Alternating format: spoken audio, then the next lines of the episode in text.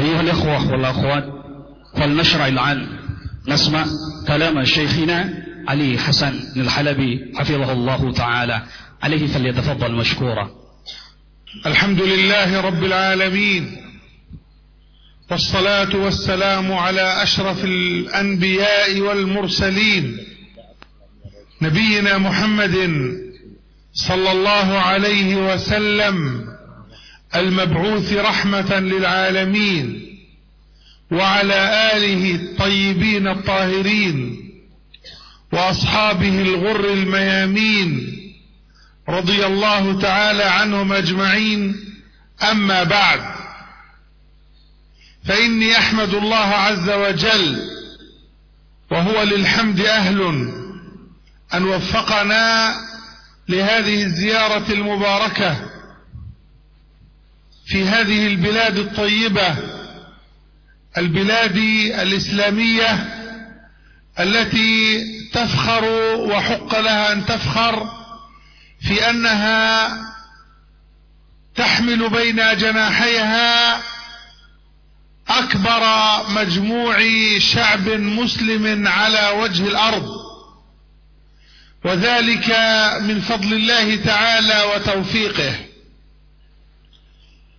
فهذه البلاد ستبقى رمزا للإسلام وستبقى ردعا للمسلمين وستبقى عصية على كل المناوئين من مشركين ومبتدعين ومنافقين ومنحرفين.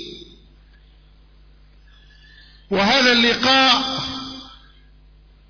يأتي بعد أربعة عشر أربع عشرة سنة من أول لقاء أتيت به إلى هذه البلاد. وفي كل مرة ولله الحمد نؤصل في دروسنا ونؤسس في مجالسنا ولقاءاتنا معنى الإسلام الحق الذي أنزله الله على قلب رسوله صلى الله عليه وسلم. ونرد كثيرا من الأوهام والأفكار التي علقت بالإسلام وليست من الإسلام في شيء. من سائر البدع والمحدثات والترهات والخرافات التي تنتسب بالزور إلى هذا الإسلام المبرور. وهذه الزيارة أيها المسلمون وافقت بعض الأحداث الجسام التي أصيبت بها هذه البلاد. والمؤمنون يسعى بذمتهم أدناهم وهم يد على من سواهم. فلا يقال هذا أردني وهذا أندونوسي إلا للتعريف. لا للتفريق. لا يقال هذا عربي وهذا غربي إلا للتعارف دون التدابر والتناحر. فالمؤمنون بعضهم أولياء بعض كما ذكر الله عز وجل في كتابه. المؤمنون والمؤمنات بعضهم أولياء بعض. والنبي صلى الله عليه وسلم يقول أوثق عرى الإيمان الحب في الله والبغض في الله. لقد وافقت هذه الزيارة حدوث بعض الزلازل والمحن الطبيعية التي يجب أن يكون منها عبرة وفيها متعظ وفقط كذلك بعض عبث العابثين الذين يتكلمون باسم الدين ليفجروا ويقتلوا ويدمروا من غير وعي ولا إدراك ولا فهم لا في دين ولا في واقع ولا حول ولا قوة إلا بالله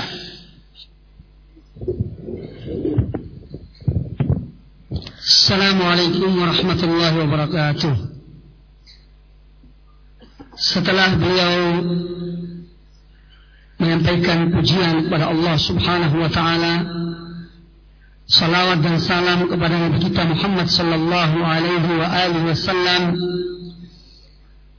beliau mensyukuri nikmat Allah karena beliau dapat berziarah ke negeri ini dengan penuh kegembiraan.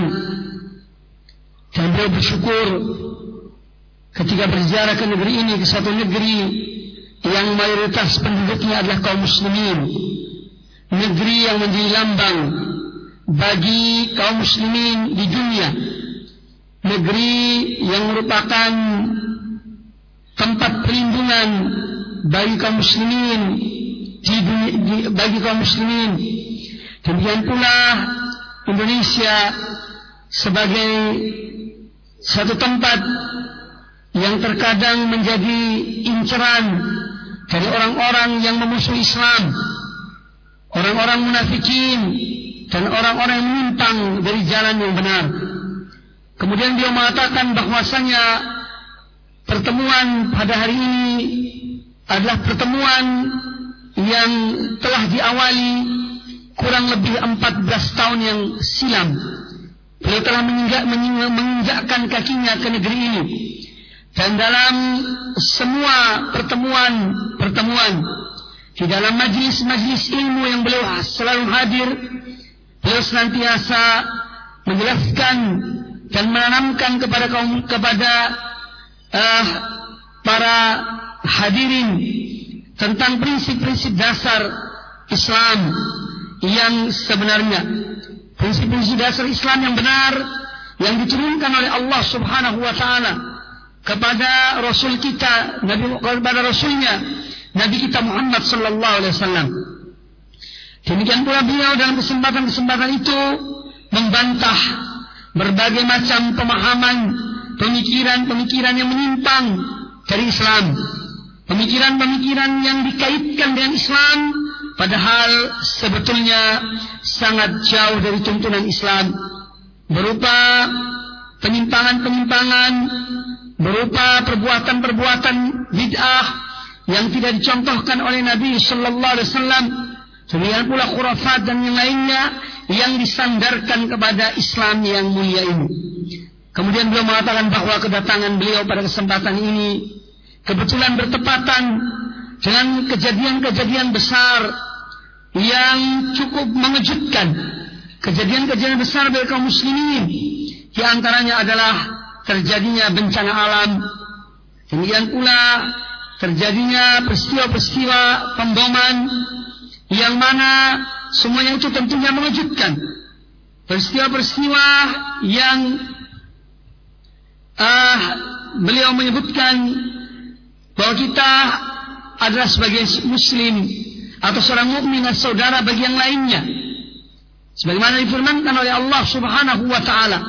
Oleh karena itu uh, beliau menyebutkan bahwa apa yang difirmankan oleh Allah taala seorang mukmin suatu bahwa kaum mukminin bagi yang lainnya adalah sebagai kekasihnya, sebagai walinya. Demikian pula sabda Nabi sallallahu alaihi wasallam bahwa sekuat-kuatnya tali ikatan iman adalah cinta karena Allah dan benci karena Allah. Oleh karena itu, kemudian beliau menyebutkan bahwasanya uh, pertemuan kita ketika seorang yang berasal dari Yordan datang ke Indonesia bukan untuk dikatakan bahwa dia seorang Yordan kecuali hanya untuk perkenalan. Seorang yang datang dari Eropa, kalau dia adalah Muslim, kemudian dia dikatakan seorang Eropa, maka itu sebetulnya hanya sekedar untuk perkenalan, bukan untuk kita saling membelakangi, bukan kita untuk saling mengungguli, tetapi Islam atau orang Muslim adalah berada pada satu ikatan persaudaraan yang sama. فالإرهاب الذي يضرب هنا وهناك ويروع الآمنين والآمنات والناس أجمعين على كافة الطبقات يجب أن يعرف حكمه وأن يفهم الموقف الحق من الشريعة الإسلامية فيه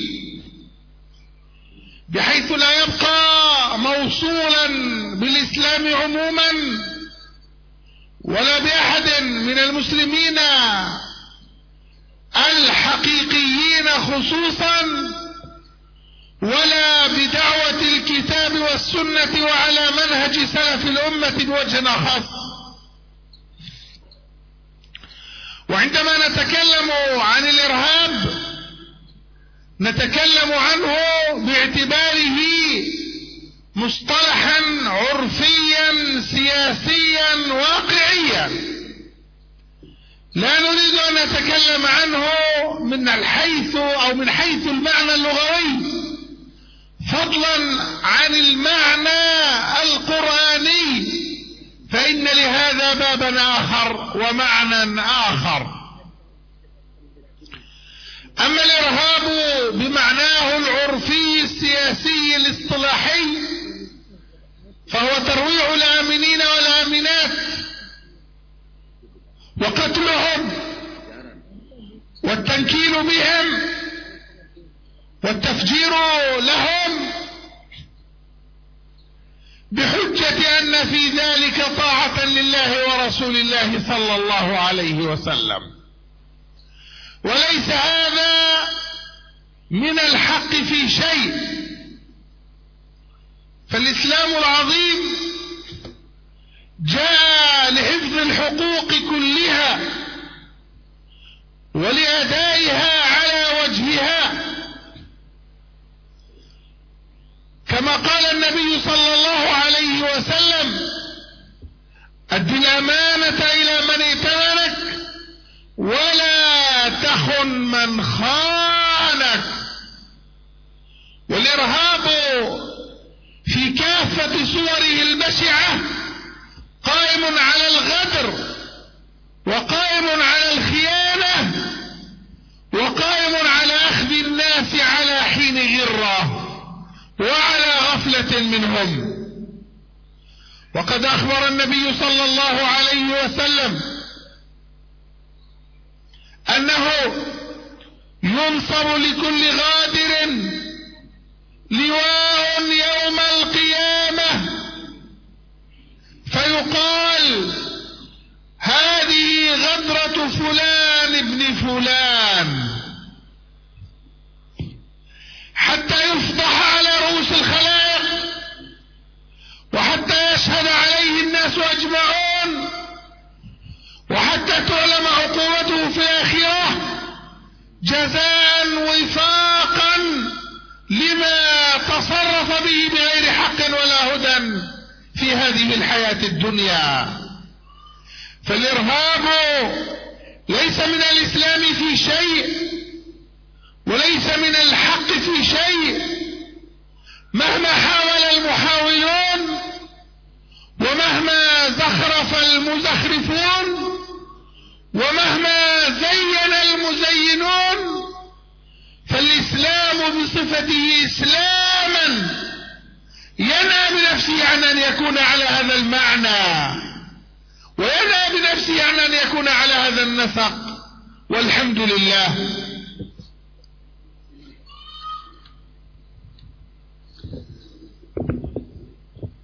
Uh, selanjutnya beliau mengatakan setelah menyebutkan tentang peristiwa-peristiwa besar yang terjadi di negeri ini yang perlu kita mengambil pelajaran seperti gempa bumi yang kemudian kemudian juga peristiwa-peristiwa terorisme yang dilakukan oleh orang-orang yang pengangguran. Kemudian mereka membawakan dan mengatasnamakan Islam.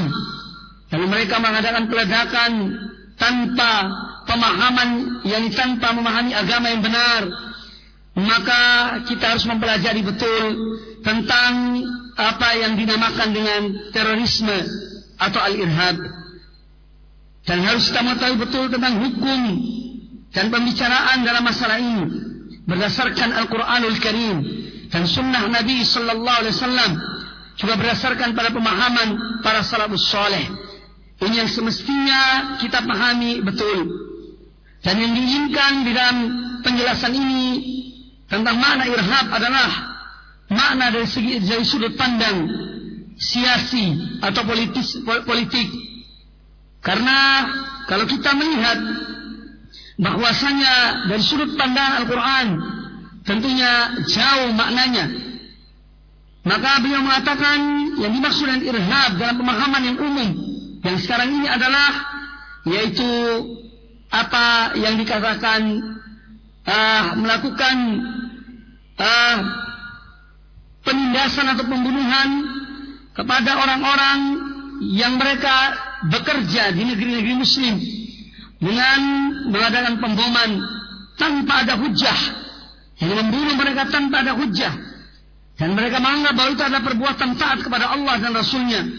Padahal ini adalah tidak ada kebenarannya sama sekali di dalam Islam Islam datang kepada manusia untuk menegakkan hak untuk memberi menegakkan atau menyampaikan hak-hak Islam kepada mereka yang berhak. Islam datang adalah untuk menegakkan untuk melaksanakan amanah kepada orang-orang yang memang harus mendapati amanah tersebut. Oleh karena itu Nabi SAW bersabda, tegakkanlah amanah, sampaikanlah amanah kepada siapa yang berhak untuk mendapatinya, dan jangan kamu khianat. Karena sungguh jangan kamu khianat kepada orang yang berkhianat kepadamu. Kemudian kan selanjutnya beliau mengatakan bahwa terorisme adalah sesuatu yang berkaitan erat dan bentuk-bentuk pengkhianatan dan bentuk-bentuk pengkhianatan di saat orang-orang lalai darinya. Maka dari itu ini adalah sesuatu yang dilarang oleh Islam. Itu pengkhianatan adalah sesuatu yang dilarang oleh Islam. Nabi kita Muhammad SAW bersabda bahwasanya bagi setiap orang yang berkhianat di hari kiamat kelak akan ditegakkan sebuah bendera dan dikatakan kepada orang dikatakan bahwa ini adalah bendera pengkhianatan si fulan dan fulan. Maksudnya adalah untuk dipermalukan agar mereka dipermalukan di depan halayak ramai di hari kiamat kelak. Sehingga orang-orang tahu bahwa mereka adalah pengkhianat dan ini adalah bentuk balasan Allah Subhanahu wa taala yakni sebagaimana mereka di dunia berkhianat dan cara-cara tersembunyi maka Allah tampakkan pengkhianatan mereka itu di akhirat kelak dan menegakkan bendera bagi setiap pengkhianat kemudian beliau mengatakan bahwa terorisme adalah bukan dari Islam sama sekali meskipun dihiasi dan perkataan-perkataan orang-orang yang menghiasinya diindahkan dengan keindahan dengan keindahan-keindahan oleh mereka di dalam mengelabui tetapi bahwasanya Islam adalah atau terorisme adalah jauh dari Islam dan bukan dari Islam sama sekali dan Islam akan tetap dengan ajaran yang murni dan ajarannya yang benar. فالشريعة الإسلامية كاملة وصالحة ومصلحة للزمان والمكان كله. ولا بد والحمد لله أن يكون فيها بيان أتم بيان وقول أعظم قول في حكم هذا العبث الذي ينسب بالزور والبهتان إلى ديانة الديان سبحانه وتعالى. فمن الصفات العظيمة التي أمر الإسلام بها وحض عليها وحث أهله إليها الرحمة. بل إن من أسماء الله عز وجل أنه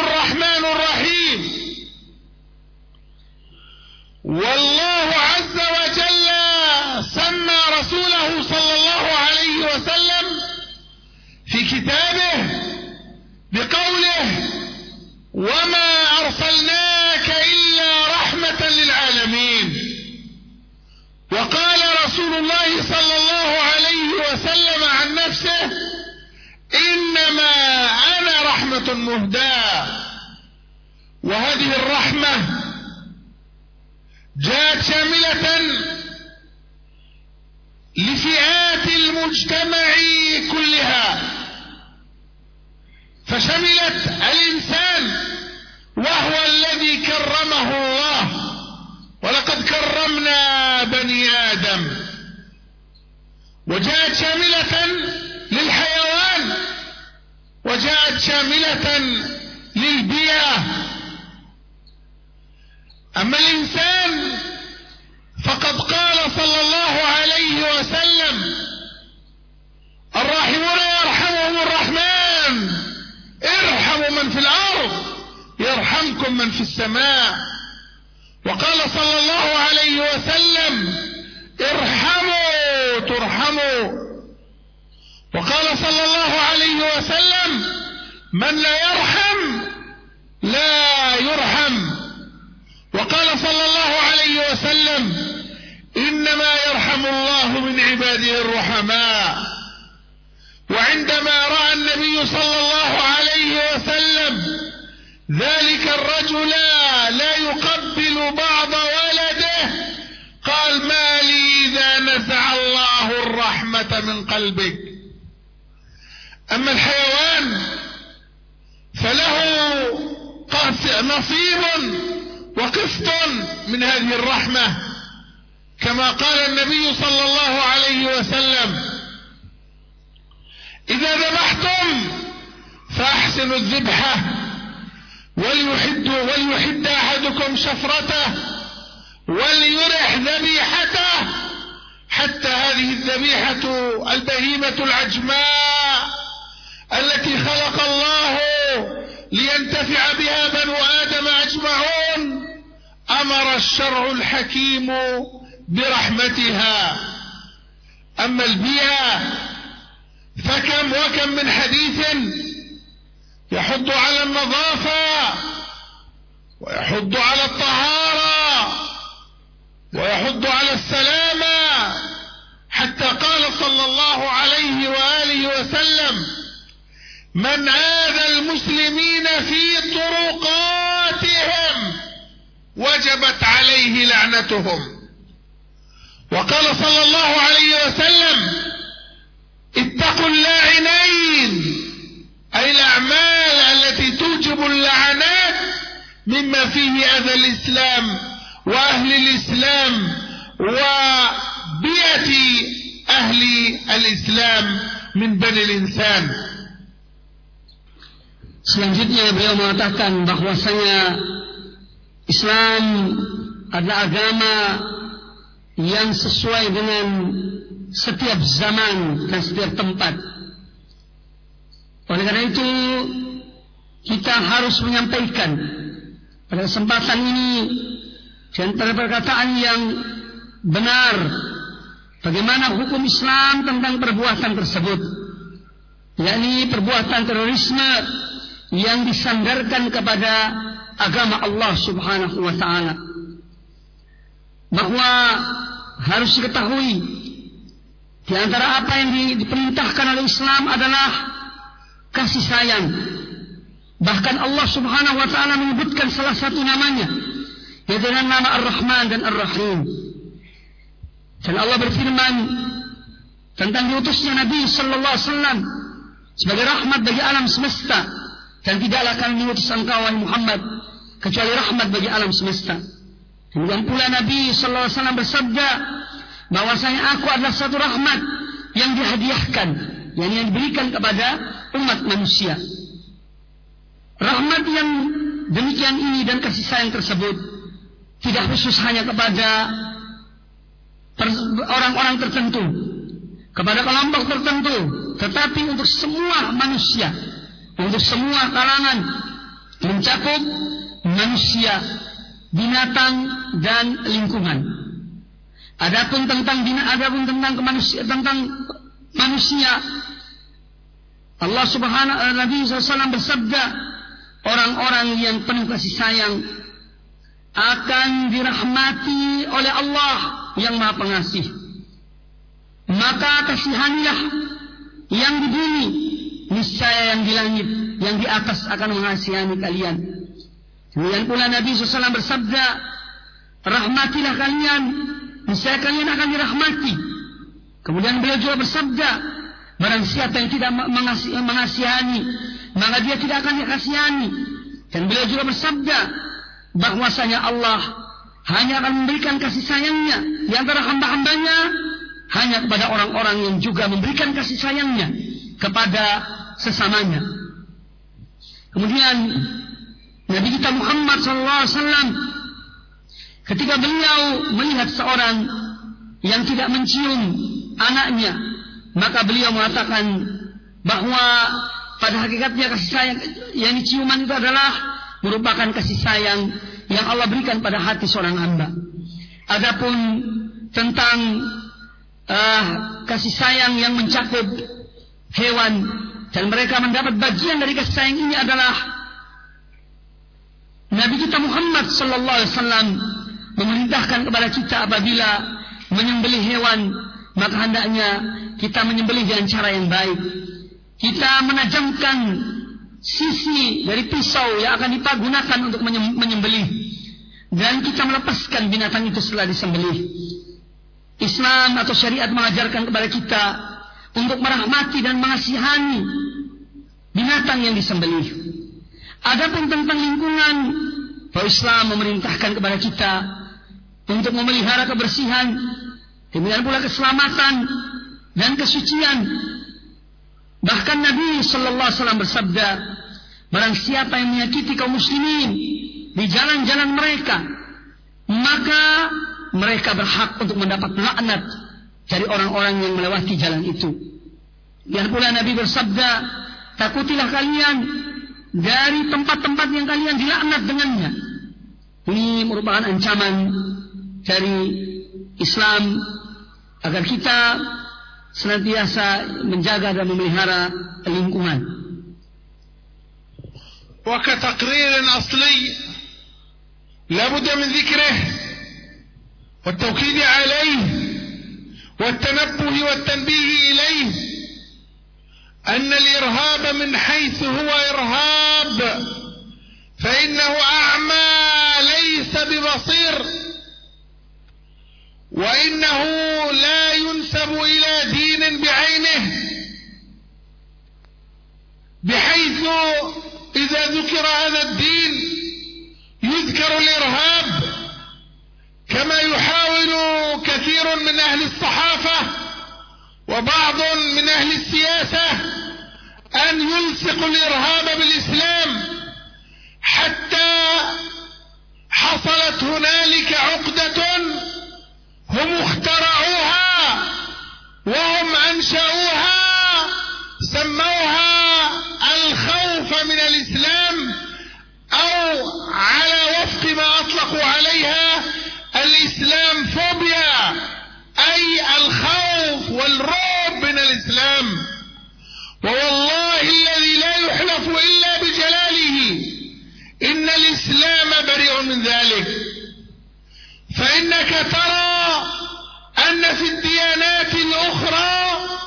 من اليهودية والنصرانية والمجوسية والهندوسية وغير ذلك ترى إرهابيين.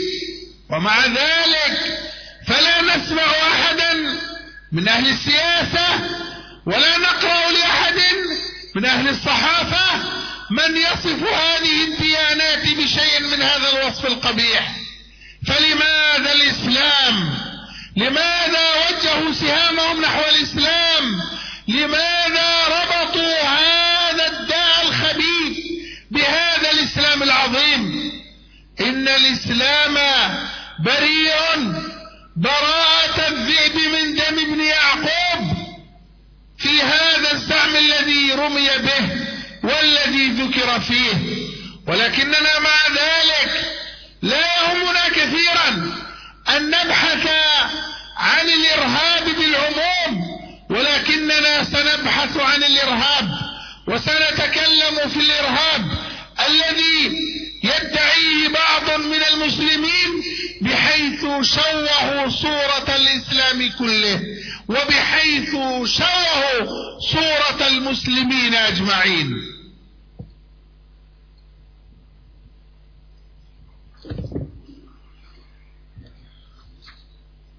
Selanjutnya beliau mengatakan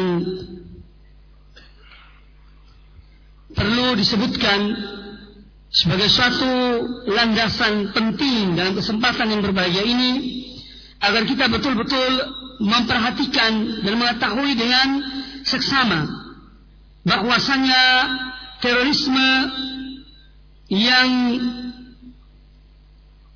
terorisme pada hakikatnya tidak disebutkan kepada agama. Kecuali apa yang diupayakan oleh mereka. Sebagian orang yang terlibat dalam politik dan yang lainnya. Sehingga mereka pun seakan-akan membuat suatu ikatan. Dan mereka melakukannya yang membuatnya. Menggambarkan seakan-akan Islam itu adalah sebuah agama yang mendukung terorisme untuk agar manusia takut dari Islam. Demi Allah, demi Allah yang tidak sembahan yang sebenarnya kecuali Dia. Sesungguhnya Islam berlepas diri dari itu semuanya. Dan apabila kita melihat dari sejumlah agama yang lain pun, seperti Yahudi, Nasara, Majusi, dan yang lainnya, maka kita pun akan jumpai di sana terdapat tindakan-tindakan terorisme. Tetapi mengapa tidak disebutkan terorisme itu kepada mereka? Kenapa harus disebutkan kepada Islam? Mengapa terorisme harus diikat dengan Islam dan digambarkan hanya kepada Islam? Padahal sungguhnya Islam adalah agama yang berlepas diri dari terorisme tersebut. Hal ini tentunya tujuannya adalah untuk menakut-nakuti menggambarkan uh, untuk menggambarkan agar orang manusia agar manusia takut kepada Islam. Meskipun demikian, tentunya pada kesempatan yang baik ini kita akan menjelaskan, akan menerangkan tentang uh, terorisme yang kemudian dinisbatkan dan disandarkan kepada Islam agar kita betul-betul mengetahui dan supaya agama ini tidak dikotori Ini akan beliau lanjutkan pada pembicaraan berikut ini. ولا بد بين يدي ذلك أيضا من بيان شيء من أحكام الجهاد في الإسلام. هذا الواجب العظيم الذي وصفه النبي صلى الله عليه وسلم بأنه ذروة الإسلام. فهو ذو مكانة عظمى ومنزلة كبرى. لكنه لن يكون قط ركنا من أركان الإسلام أو مبنى من مبانيه العظام على أهميته وعلى جلالة قدره. فعندما روى ابن عمر عن النبي صلى الله عليه وسلم قوله بني الإسلام على خمس شهادة أن لا إله إلا الله وأن محمدا رسول الله وإقام الصلاة وإيتاء الزكاة وصوم رمضان وحج البيت من استطاع إليه سبيلا قام إليه رجل فقال والجهاد؟ قال الجهاد حسن لكن هكذا قال رسول الله صلى الله عليه وسلم. فللجهاد موضعه وللجهاد زمانه وللجهاد مكانه حيث رسمه الشرع وبينه وحيث ضبط معناه وأحكمه. ولا بد من ذكر أصلين مهمين في هذا الباب. أما الأصل الأول فهو أن الجهاد كسائر أحكام الإسلام مبني على أصلين. الأصل الأول العلم به والأصل الثاني القدرة عليه. وهذان الأصلان يرتبطان بأصل ثالث وهو أن يكون الآمر بالمعروف أو الناهي عن المنكر في هذا الجهاد والجهاد باتفاق أهل الإسلام. باب من أبواب الأمر والنهي هذا أن يكون إذا قام بهذا الأمر أن يترتب على عمله مصلحة أكبر وأن تندفع به مفسدة أكثر. أما هذا الذي يجري اليوم فأين هو من العلم؟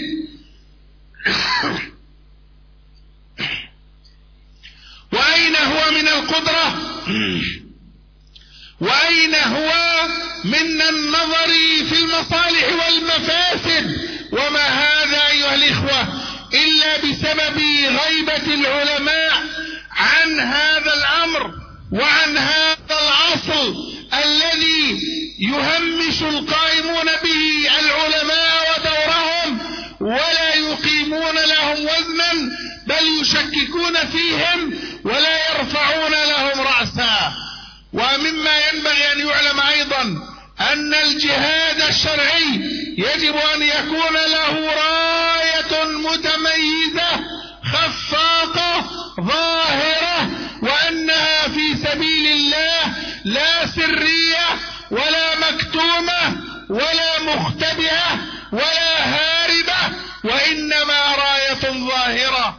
وكذلك أيضا أن يكون له إمام يهتم المسلمون به كما قال النبي صلى الله عليه وسلم إنما الإمام جنة أي وقاية يتقي الناس به في جهادهم وفي قيامهم بمقاومة الأعداد الأعداء. ومع ذلك أيضا هنالك شرط مهم وهو إعداد العدة والقيام بواجب القدرة. وقد اتفق أهل العلم أو كادوا يتفقون على أنه إذا كانت قوة الكفار ضعف قوة المسلمين فأكثر فإن المسلمين والحالة هذه معذورون سواء كان ذلك بالعدد أو العدد. ولذلك قال ابن عباس رضي الله عنه من فر من اثنين فلم يفر من فر من اثنين فلم يفر لا نقول هذا تثبيطا ولا نقول هذا خنوعا وإذعانا ولكننا نقوله بيانا لحكم الشرع حتى يعرف الناس أنفسهم ويعلموا مواقع أقدامهم فلا يغتروا ولا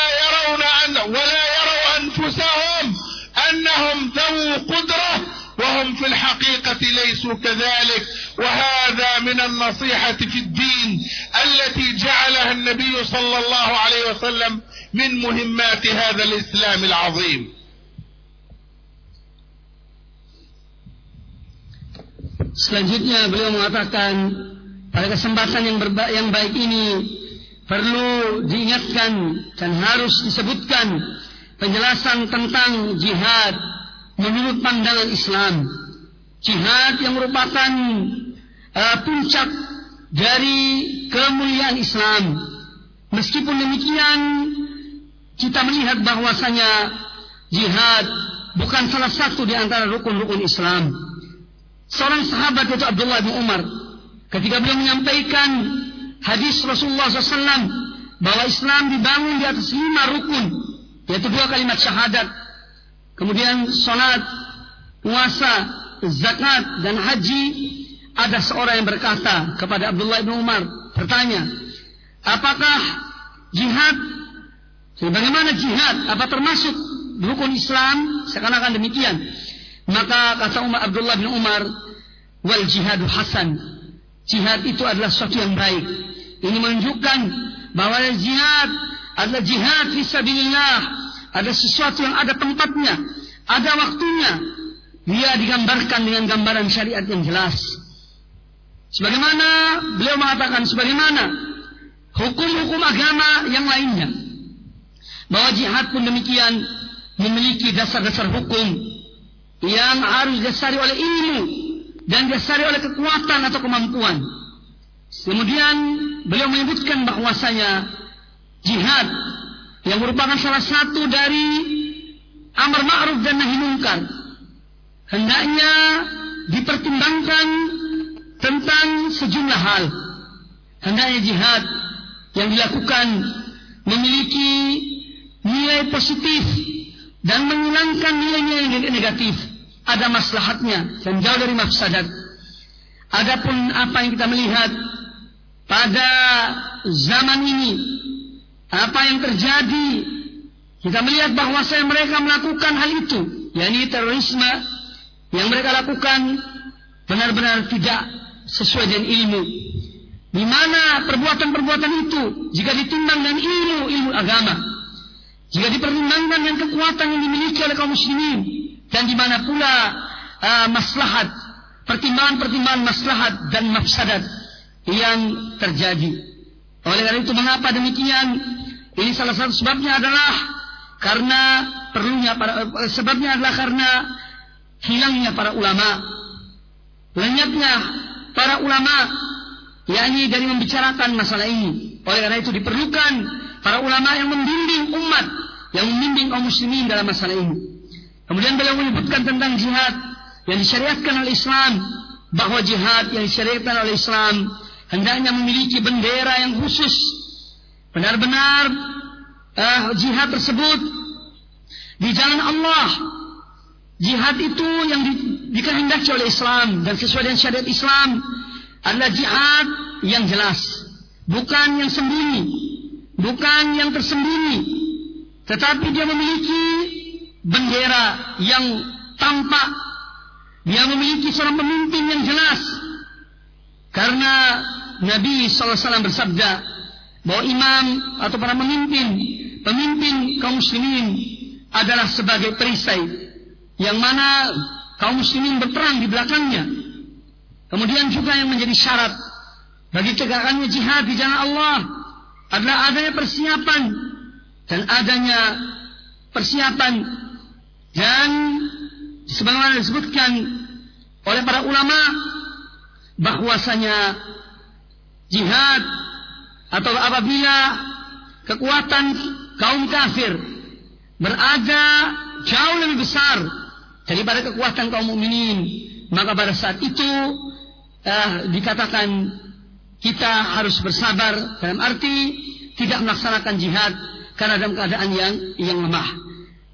Oleh karena itu tidak boleh seorang mukhtar yaitu tertipu apabila dia melakukan hal itu yakni melakukan uh, sesuatu yang dianggap jihad tetapi hendaknya kita kembali kepada hukum syar'i sehingga benar-benar hukum syar'i sesuai dan apa yang akan dikerjakan.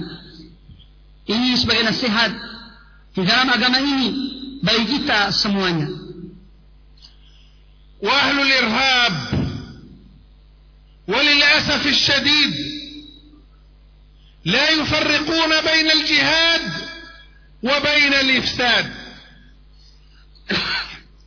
فالجهاد العظيم مبني على مثل قول الله تبارك وتعالى في كتابه وقاتلوا الذين يقاتلونكم وقاتلوا في سبيل الله الذين يقاتلونكم ولا تعتدوا. إن الله لا يحب المعتدين. وأما الإفساد فهو الذي نهى عنه رب العالمين في كتابه العظيم ولا تفسدوا في الأرض بعد إصلاحها. فالاعتداء إفساد وليس بجهاد. الغدر إفساد وليس بجهاد. الخيانة إفساد وليست بجهاد. القتل الأعمى إفساد وليس بجهاد. فما لهؤلاء القوم لا يكادون يفقهون حديثا. لا يميزون ما بين الجهاد والإفساد. ويدعون أنهم هم القائمون بالجهاد وأن غيرهم هم القاعدون وكل ذلك باطل بيقين.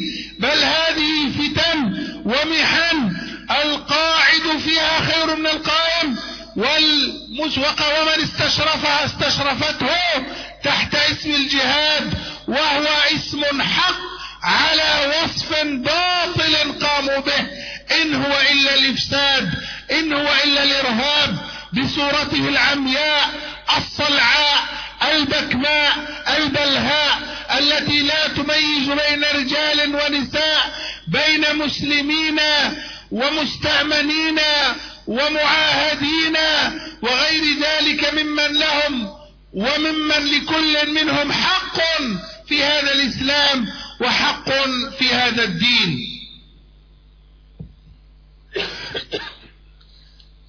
Selanjutnya beliau mengatakan bahwasanya sangat disayangkan sangat disayangkan mereka para terorisme tidak bisa membedakan atau orang-orang yang mengatakan berjihad.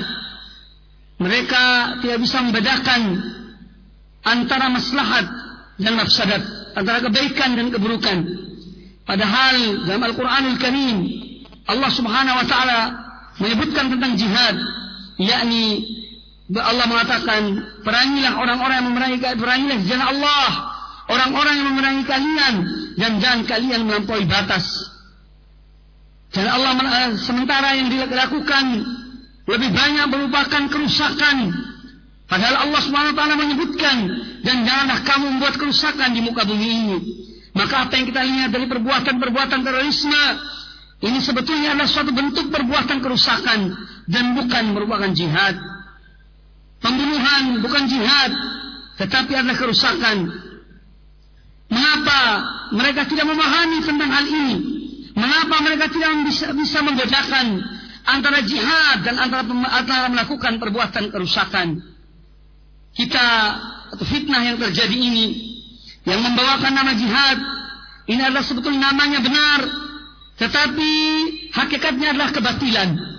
Namanya jihad tetapi membawa suatu misi yang merupakan kebatilan. Ketahuilah bahwasanya terorisme dan segala macam bentuk terorisme adalah merupakan kerusakan, pengerusakan di muka bumi ini. Karena mereka tidak membedakan di dalam membunuh antara laki-laki dan wanita, antara anak kecil dan orang besar, antara orang-orang yang memiliki perjanjian dengan penguasa kaum muslimin dan orang-orang yang tidak memiliki perjanjian. Mereka tidak bisa membedakan dan mereka tidak mengetahui bahwasanya orang-orang itu mempunyai hak di dalam Islam ini untuk dilindungi karena mereka berada di negeri-negeri Islam mereka minta keamanan dari negeri-negeri Islam tersebut والواجب حتى تظهر الحقائق وتعرف الأمور بأسمائها وأوضاعها أن نبين أن سائر هؤلاء الذين يفجرون ويقتلون ويعيث ويعيثون في الأرض الفساد ويشيعون الفوضى في أنحاء البلاد. لم يفعلوا ذلك ولن يفعلوه إلا وهم يعتقدون أن هؤلاء الذين يقاتلونهم من الكفار. نعم إنهم يكفرون حكام المسلمين. ويكفرون كثيرا من المحكومين بحجج واهيات وشبه واهنات ما أنزل الله بها من سلطان وهم, وهم يحسبون أنهم يحسنون صنعا. لذلك فإن النبي صلى الله عليه وسلم قد أخبر أن الخوارج كلاب النار. وما هذا إلا من باب الجزاء الوفاق حتى يكونوا معاملين كما عاملوا غيرهم بالضد وبغير الحق والعياذ بالله. فيعاملون بالحق من الله الحق بعكس ما فعلوا مع المسلمين مما يخالف الحق. فالتكفير هو أصل التفجير هو أصل التدمير هو أصل التقتيل. الذي كما ذكرت لا يفرق بين مسلم وذمي. بين مؤمن ومعاهد ومستامن. وقد غفل هؤلاء ولقد غفل هؤلاء وتعاموا عن أن غير المسلم إذا دخل بلاد المسلمين بعقد أمان أو بتعشيرة أو بمهمة اقتصادية أو غير ذلك أن له الأمان. والنبي صلى الله عليه وسلم يقول في المسلمين يسعى بذمتهم أدناهم. لذلك لما أجارت أم هانئ رضي الله عنها بعض المشركين قال صلى الله عليه وسلم قد أجرنا من أجرت يا أم هانئ. وما ذلك إلا بيانا لعظمة الإسلام وعظمة المسلم. وأما غير المسلم فإن له منزلة في الإسلام إذا كان بين المسلمين. وإذا كان مستأمنا بينهم ومعاهدا لهم بينه وبينهم المواثيق والحقوق. فالنبي صلى الله عليه وسلم يقول من قتل معاهدا أي ذميا أي غير مسلم إذا كان بينه وبين المسلمين عهد وميثاق واتفاق وذمة من قتل معاهدا لم يرح رائحة الجنة. انظروا بالله عليكم كيف يرحم الإسلام الناس أجمعين وهؤلاء الناس منهم من يتهم الإسلام. الإسلام يرحمهم وهم يتهمونه. الإسلام يعطيهم حقهم وكثير منهم يجردونه أصله. إن الإسلام أعظم من أن يكون إرهابا. بل إن الإسلام حارب الإرهاب أشد محاربة. وكذلك كل دعاة الإسلام الحق بالحق وبخاصة الذين رفعوا راية الدعوة إلى الكتاب والسنة وعلى منهج سلف الأمة فالتاريخ الماضي والحاضر يشهد أنهم إن لم يكونوا أعظم فمن أعظم من قام في وجه هؤلاء الإرهابيين وصدا لعدوان المعتدين من الخوارج والتكفيريين وذلك فضل الله يؤتيه من يشاء. نسأل الله العظيم رب العرش العظيم أن يرحم المسلمين وأن يجمع كلمتهم على الحق المبين وأن يدرأ عنهم الفتن والمحن ما ظهر منها وما بطن وأن يقمع كل مناوع للإسلام بحسبه وأن يهدي المخالف للإسلام برهبه أو رهبه. إنه سبحانه ولي ذلك والقادر عليه.